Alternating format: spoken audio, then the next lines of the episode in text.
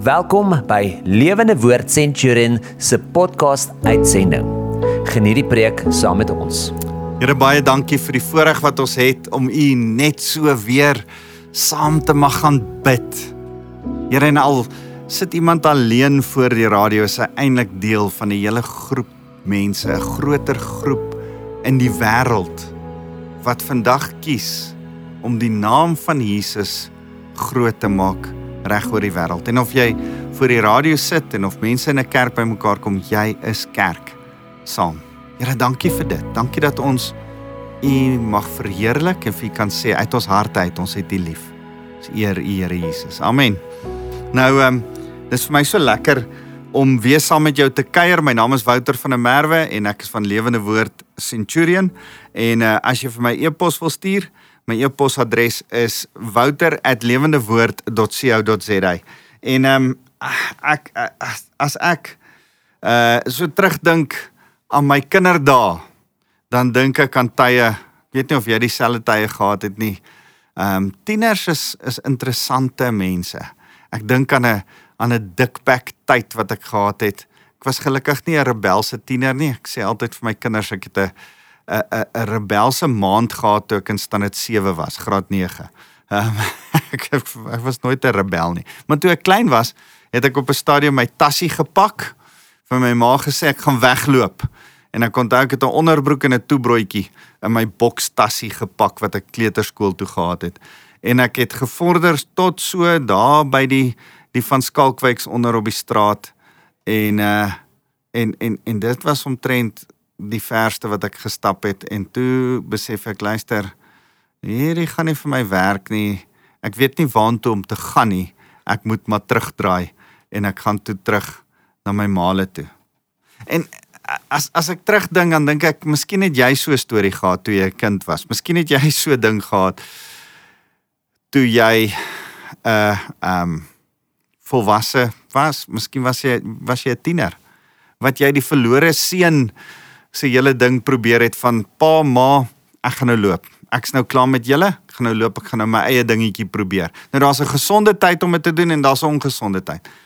Maar maar ek besef ons mentaliteit, ons attitude is nie altyd reg nie. En en vandag terwyl ek vir julle sit en bid, ervaar ek in my hart dat ek met julle wil praat oor oor jou attitude. Dis die woord wat by my opkom en die die Afrikaanse regte Afrikaanse woord is seker 'n mentaliteit, 'n 'n ingesteldheid, 'n 'n gesindheid, is dink ek is die regte woord. En kan ek met jou oor jou gesindheid vandag net sit en gesels? Waar is jou gesindheid? Het jy 'n positiewe gesindheid? Is jou gesindheid reg? Is hy goed of is hy negatief?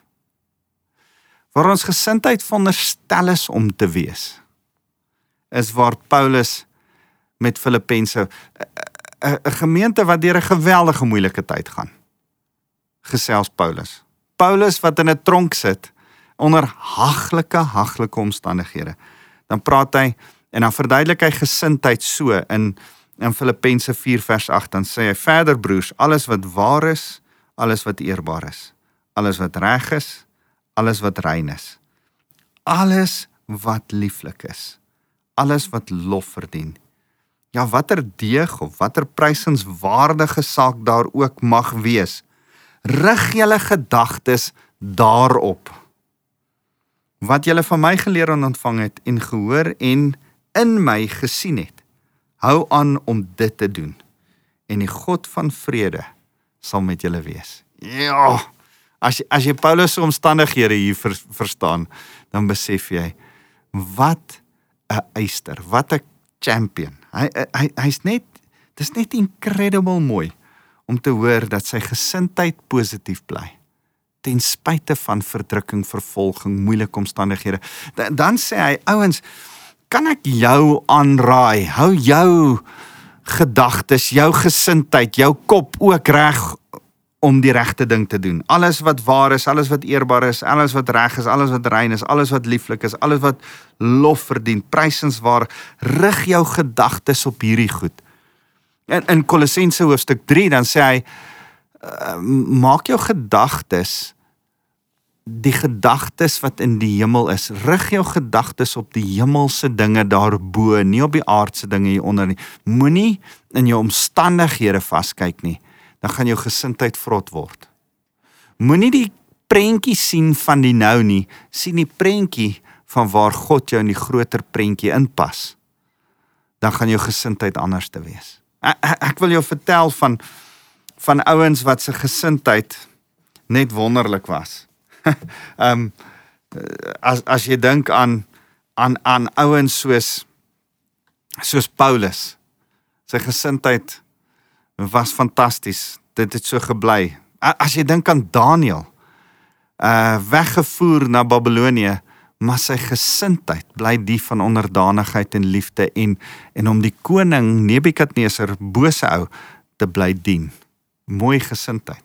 Uh, ek wil vir jou hierdie skrifgedeelte lees oor Josef wat deur sy broers verkoop was en agtergelaat was vir dood. Man in die tronk was deur geweldige moeilike moeilike tye gegaan het.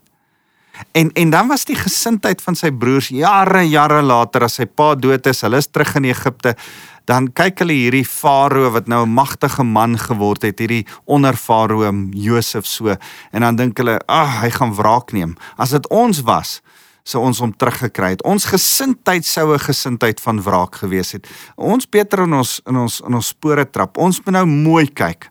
En dan het hulle 'n mooi storieetjie wat hulle kom jok eintlik vir hom en sê pa het gesê jy moet met ons nice wees. En dan dan sê Josef hierdie mooi woorde in Genesis 50 vers 20. Ah, ek raak altyd bewoog. As ek hieraan dink, want dit wys net 'n ander gesindheid. Hy sê: "Julle het my wel kwaad aangedoen, maar God het die kwaad wat julle gedoen het omgekeer in iets wat goed is. Hy het deur my gesorg dat 'n groot volk oorleef." Man, ek sien die groter prentjie raak sê hy. Ek het seer gekry. Maar my seer kry het julle en eintlik ons hele volk gehelp. 'n Hele klomp ander mense het my seer kry gehelp. Ek het 'n ander gesindheid. Ek het nie 'n gesindheid van wraak nie. Die Here sê oor Caleb, daar was 'n man met 'n ander gesindheid. Uh, oor Dawid sê hy, man, hy moes vlug vir Saul. Hy maar hierdie was 'n man in wie God 'n welbehaag gehad het. Iemand 'n vriend van God, iemand vir wie die Here lief was. En dan dink ek, Here help my dat my gesindheid reg bly. Help my om die prentjie te sien wat Josef gesien het. It's not about me. Dit gaan oor meer as ek. Daar's 'n groter prentjie van 'n wyeer geskiedenis.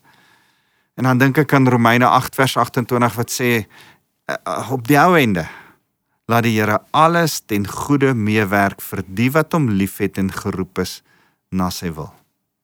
Want die Here laat alles ten goeie meewerk en daarom moet my gesindheid reg wees. Jy sien, as as as ek kyk na wat in die geskiedenis gebeur het, dan dink ek ja, in in die Bybel sien ons mense met verkeerde gesindhede, nê. Ehm ek ek dink aan 'n paar, Miriam wat wat besluit dat sy haar broer 'n bietjie gaan gaan reg sê. Moses is die leier van die volk en sy's nie heeltemal met die gelukkig met die vrou wat Moses gekies het nie. Jy sien, Moses kies 'n vrou uit 'n ander rasgroep uit as wat hulle is. En en dan kyk sy en sê, "Hoorie, maar dis 'n ander ras daai. Jy kan nie met daai vrou trou nie. Dis nie dis nie reg nie. Dit voel nie vir my reg nie." En en en, en vanuit daai vooropgestelde idee van rasisme. Kom sy en sy waarsku haar leier, haar kleiner boetie, maar nou haar leier. jy sien, baie keer mis ons dit. Man, ek ken hierdie ou, hy was my klein boetie, ek het sy doek skoon gemaak. Nee nee, nou sy jou geestelike leier. Baie eh, keer kyk jy na ou en sê, "Man, dit was 'n jong ouetjie daar in die jeuggroep altyd gewees. Wie's hy nou?" Nee, nou is hy jou pastoor. Nou moet jy na hom luister. Partykeer kyk ons ek ek sien ons het 'n nuwe burgemeester, 'n jong ou in Tshwane. En en ek wil hom seën kom toebid. Ek dink sy van Iselie. En en ek wil hom seën kom toebid. En kom dink wat Paulus sê oor Timoteus, moenie op sy jonkheid neerkyk nie. Moenie moenie kyk en die Here rig hom op. Eh, Romeine 13 vers 1 sê dat alle autoriteit deur die Here daar aangestel is. En kan ons vir hom bid en sê al is hy jonk.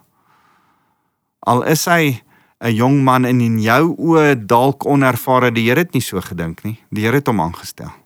Kom ons bid vir hom seën toe. En en en hier is die hele ding wat ek vir jou wil sê. Miriam mis dit. Toe sy dink sy het 'n plek om haar broer aan te vat oor sy persoonlike lewe toe sy dink sy die reg om iets aan te spreek wat sy nie die reg gehad het nie. Jy sien, sy het kritiek, 'n gesindheid van kritiek in haar hart gehad. En ek en jy waar ons nou sit, staan ons voor keuses. Ek en jy kan kritiek in ons hart hê. En ons kan met kritiek oor die regering sit en ons kan met kritiek oor ons autoriteit sit, met kritiek die mense wat jou organisasie lei, kritiek daar by die werk by jou baas, kritiek oor die mense wat die Here vir jou 'n autoriteit, miskien jou man.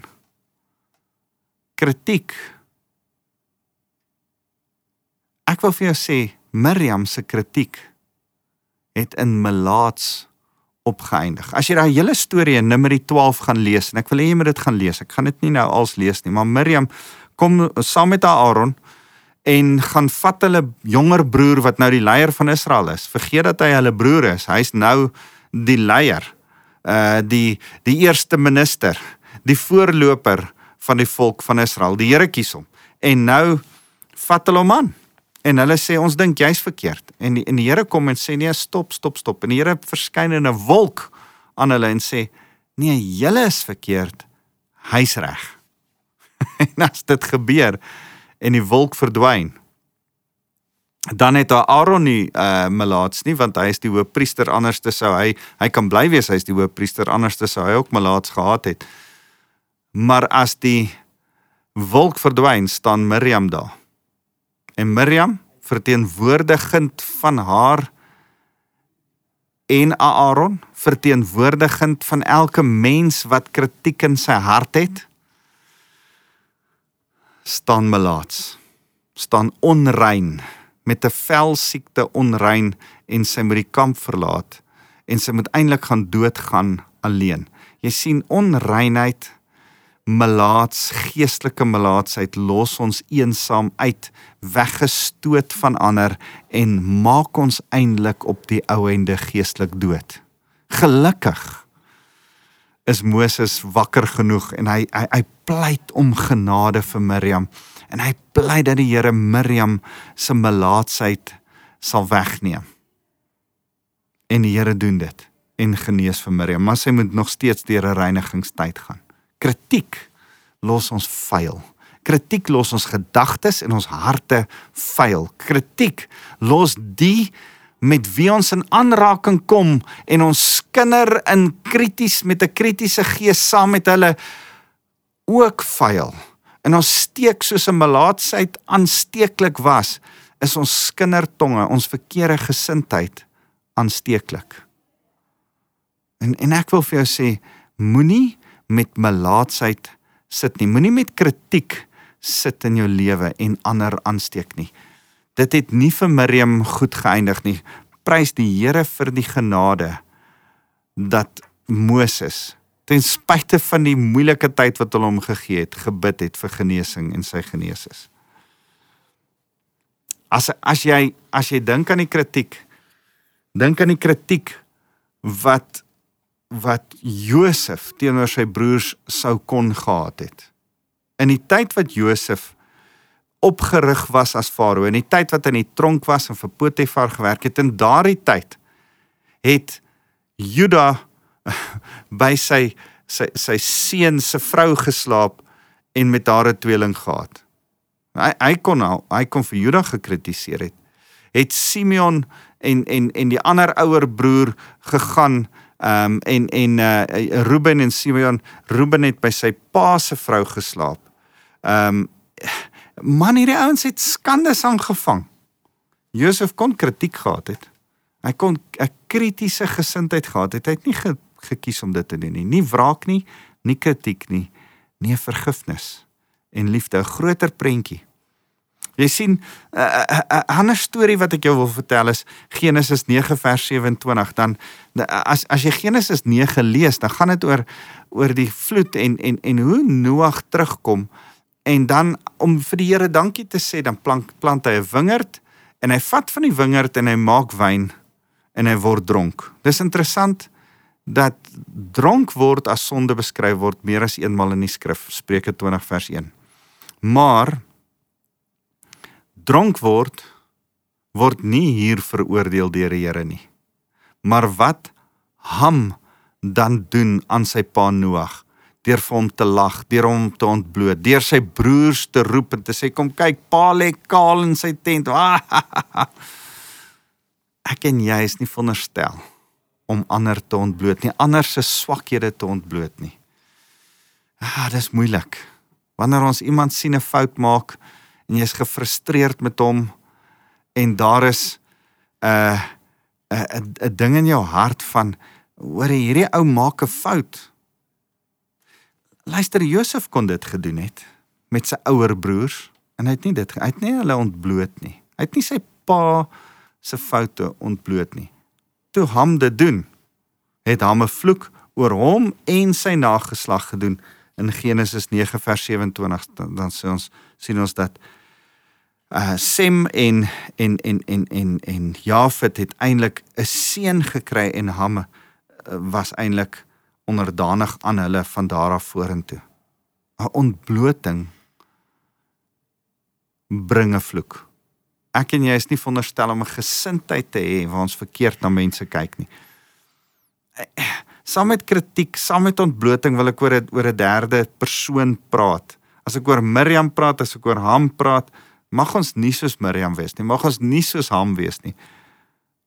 Mag ons nie soos Michal, die vrou van Dawid wees wat 'n gesindheid van familiariteit gehad het nie. Sy het na haar man gekyk en gesê, Hoekom dans hy so voor die Here? Hy lyk so klein bietjie belaglik as hy dit doen. Ag, oh, nou trek hy nog sy klere ook uit. Oh, nou dans hy net daar in sy onderbroek. Wat gaan met hom aan? Sy het nie sy oorgawe vir die Here raak gesien nie. Sy het nie sy liefde vir die Here raak. Sy het bloot net sy waardigheid gesien weggaan. en, en en Dawid het sy waardigheid opgeoffer. As jy in jou onderbroek dans, dan is jy besig om jou waardigheid op te offer. En en en sy sit met 'n stuk kritiek. Sy ontbloot haar man. Maar eintlik sit sy met 'n gesindheid van familiariteit in 2 Samuel 6 vers 23. En en kan ek vandag vir jou sê ek dink nie ek en jy moet ooit familier raak met leierskap nie. Ek dink as daar leiers is, dan verdien hulle nie ons kritiek nie. Hulle verdien nie ons ontbloting nie. Hulle verdien nie ons familiariteit nie. Nee nee, nee, hulle verdien ons ondersteuning en gebed. Hulle verdien ons bystand.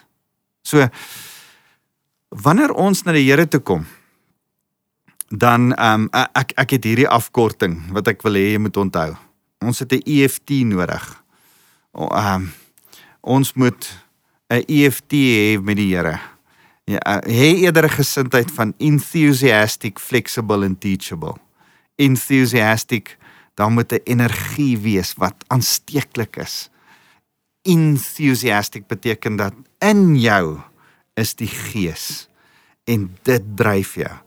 Uh jy jy's nie net gemotiveer van buite af deur geld of deur iets nie. Dan nee, my gesindheid is die Heilige Gees is in my en ek's opgewonde. En ek kyk nie in my omstandighede vas nie. Daar's 'n entoesiasme. En dan's ek flexible. Ek is ek is altyd gereed. Ek, ek, ek onthou toe ons studeer het was daar so 'n sê ding van constant change is here to stay.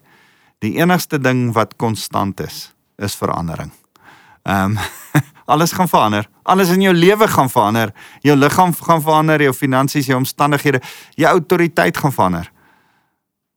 Maar jy moet flexible genoeg wees om te sê ek sal met veranderinge gaan. Deel van my gesindheid is dat ek met verandering sal kan saamwerk en dat ek dan 'n leerbare gees het. Ek ek hou so uh van ek dink is dit die Jakes wat gesê het leaders are readers. Ehm um, en en as ek dink wat lees ons een ons lees die Bybel. Uh, dis belangrik ehm um, hê 'n gesindheid van 'n leerbare gees en lees jou Bybel. Dit sorteer die Bybel sorteer jou gees uit, sorteer jou gesindheid uit. Twee dink ek is dit belangrik dat jy ehm um, leierskap goed moet lees en leer en agterkom, hey, wat gaan om my in die wêreld aan? Lees jou koerant, lees die goed om jou. En die derde ding is as jy werk, as daar sekere ekspertise is waarmee jy jouself moet oplei, hou aan om 'n student van jou vakgebied te wees. Moet nooit ophou leer oor jou eie vakgebied nie. Dit dit is vir my so wonderlik uh, um iets wat ek vroeg in my lewe geleer het toe my my vrou se ginekoloog uh, um haar kom besoek uh, in die hospitaal met ons derde babatjie en vra ek vir hom um jong dis vroeg dis dis half 6 die oggend. Hoe laat staan jy op? Sê o nee ek staan half 4 in die oggend op dan werk ek 'n uur lank op my op my laptop aan aan wat's die nuutste tegnologie in medisyne vir my veld en dan gaan ek en dan trek ek aan en dan begin ek die mense eh, hospitaalbesoeke doen en ek dink wat 'n dissipline nou nou ek doen dit eerstens 'n uur Bybelstudie voordat ek 'n uur oor mediese goed leer Maar daar's daar's iets van die ou se vakgebied wat ek wil hê jy moet raak sien. Leer oor jou vakgebied. Bly kundig, hê 'n leerbare gees. Leer uit die woord, leer van die wêreld om jou, maar leer jou eie vakgebied. Dis geweldig belangrik. Leer, leer, be teachable. Enthusiastic, flexible and teachable. 'n EFT. Maak 'n EFT met jou gesindheid. Trek onttrek van die Here. Um, daai wonderlike belegging wat hy vir jou kan gee. Ek dink in in 'n tyd waar ek sit en uh ek ek lees hierdie boek oor hierdie demoniese magte wat weer terugkom in ons wêreld in want ons is besig om Jesus Christus nie meer plek te gee in ons gemeenskap en in ons wêreld nie. Dan besef ek, hoorie, dit begin by my en jou ek en jy moet weer ons gesindheid regkry. Ek en jy moet weer Jesus Christus terugbring in ons harte en in die wêreld om ons. So kan ek weer vir jou hierdie Filippense 4 weer deurlees. As ek en jy praat oor gesindheid en en en jy vat vandag so 'n bietjie jy's eerlik met jouself. Jy jy din, doen introspeksie en, en ek vra daar waar jy nou vir my sit en luister. Wat is jou gesindheid? Wat is jou gesindheid op die oomblik? Hoe voel jy? As jy kwaad, as jy gefrustreerd, wat is jou gesindheid? Wat is jou gesindheid oor die mense om jou? Die persoon waaraan jy nou dink. Kollega, vriend, familielid. Wat jou gesindheid teenoor daardie persoon? Wat jou gesindheid teenoor daardie persoon wat jou juis te nagekom het. Onthou jy vir Josef? Genesis 50 vers 20. Wat's jou gesindheid? Wil jy hulle terugkry? Ek gaan vra ek nie, maar ek sal hulle wys. Nee, dis nie die gesindheid waarvoor die Here ons geroep het nie. Laat ek weer vir jou lees. Wat's Paulus se gesindheid wat hy wil aanbeveel vir die gemeente van Filippense. Hy vers 7, ek lees vir jou nou twee verse terug, vers 6. Moet oor niks bekommerd wees nie, maar in alles maak julle versoeke deur gebed en smeking met danksegging aan God bekend. En die vrede van God wat alle begrip, alle verstand te bowe gaan sê 'n ander vertaling, wat alle begrip oortref, sal in Christus Jesus oor julle harte en gedagtes waak.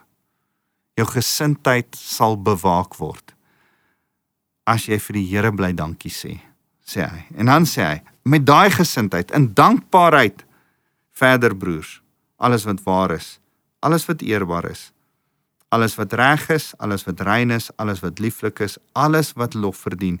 Ja, watter deeg of watter prysenswaardige saak daar ook mag wees, rig julle gedagtes daarop want julle wat julle ook al van my geleer en ontvang het, gehoor en in my gesien het, hou aan om dit te doen en die God van vrede sal met julle wees. Wil jy vrede hê? Wil jy rustig raak? Wil jy kalmte in jou hart hê? Wil jy gesindheid hê van, "Sjoe, ek voel lekker in my hart. Dit gaan goed met my." Dan het jy nodig om jou gedagtes reg in te stel en te sê, "Here, ek wil U eer met alles wat rein en reg is." Kom ons bid saam. Here, baie dankie dat ons net so kan kom stil word, almal van ons saam en sê Here, ons behoort aan U. Maar Here, ons het ook reg tot inspraak teenoor mekaar. Ons is verantwoordbaar vir mekaar. Ons verantwoordelik vir mekaar. En Here, daarom vra ek dat ons ons gesindheid teenoor mekaar, teenoor my familie, teenoor my vriende, teenoor my kollegas, Here dat ek my gesindheid konstant reg sal hou en dat my gesindheid nie vrot sal wees skeef sal wees, negatief sal wees nie, dat ek nie kritiek sal hê in my hart nie. Dat ek nie ander te na sal kom deur hulle te ontbloot nie. Here dat ek nie familieer sal wees in hoe ek ander sal hanteer nie. Maar dat ek in die liefde van my hart met omsigtigheid mense altyd beter as myself sal hanteer. Here waar ons voor U staan, vra ek dat U ons gesindheid reg sal hou voor U. Maar ons besef, Here, dis nie U werk nie, dis ons werk om ons gesindheid reg te hou. Mag ons ons gesindheid nou aan U kom offer, soos wat Josef sy gesindheid vir U geoffer het, nie 'n gesindheid van wraak nie, maar 'n gesindheid van liefde. Here, as ons dit kom sê, wil ons kom sê, Here, ons besef net die manier hoe ons gesindheid is, hoe ons ingesteldheid is, hoe ons attitude is, hoe ons mentaliteit is. Here, dit spreek ook al of ons U dien of nie. Ander mense sien dit raak. Ander mense sien die glimlag of die frons raak. Here, maak dat ons U eer. Veral deur ons gesindheid, want wat in ons hart is, kom deur ons mond uit. Wat in ons hart is, kom deur ons mond en deur ons hande uit. Ons begin dit doen wat ons gesindheid is. Wat ons doen, wat ons sê, weerspieël wat in ons harte aangaan. En Here, daarom vra ek dat U ons gedagtes sal vernuwe sodat ons ons gedagtes sal rig op die dinge wat daar bo is, nie op ons omstandighede hieronder nie. Here, dankie dat ek vir elkeen nou kan kom bid en hulle seën kan kom toebid. Mag die liefde van God ons Vader hulle gedagtes regkom hou. Mag die genade van Jesus Christus ons laat besef, Jesus, dis deur u genade, Here, dat ek die vrymoedigheid het om my gesindheid reg te kan hou. En mag die krag van die Heilige Gees ons lei om met 'n goeie gesindheid verander liefde kan wees. Ons eer U Here Jesus. Amen.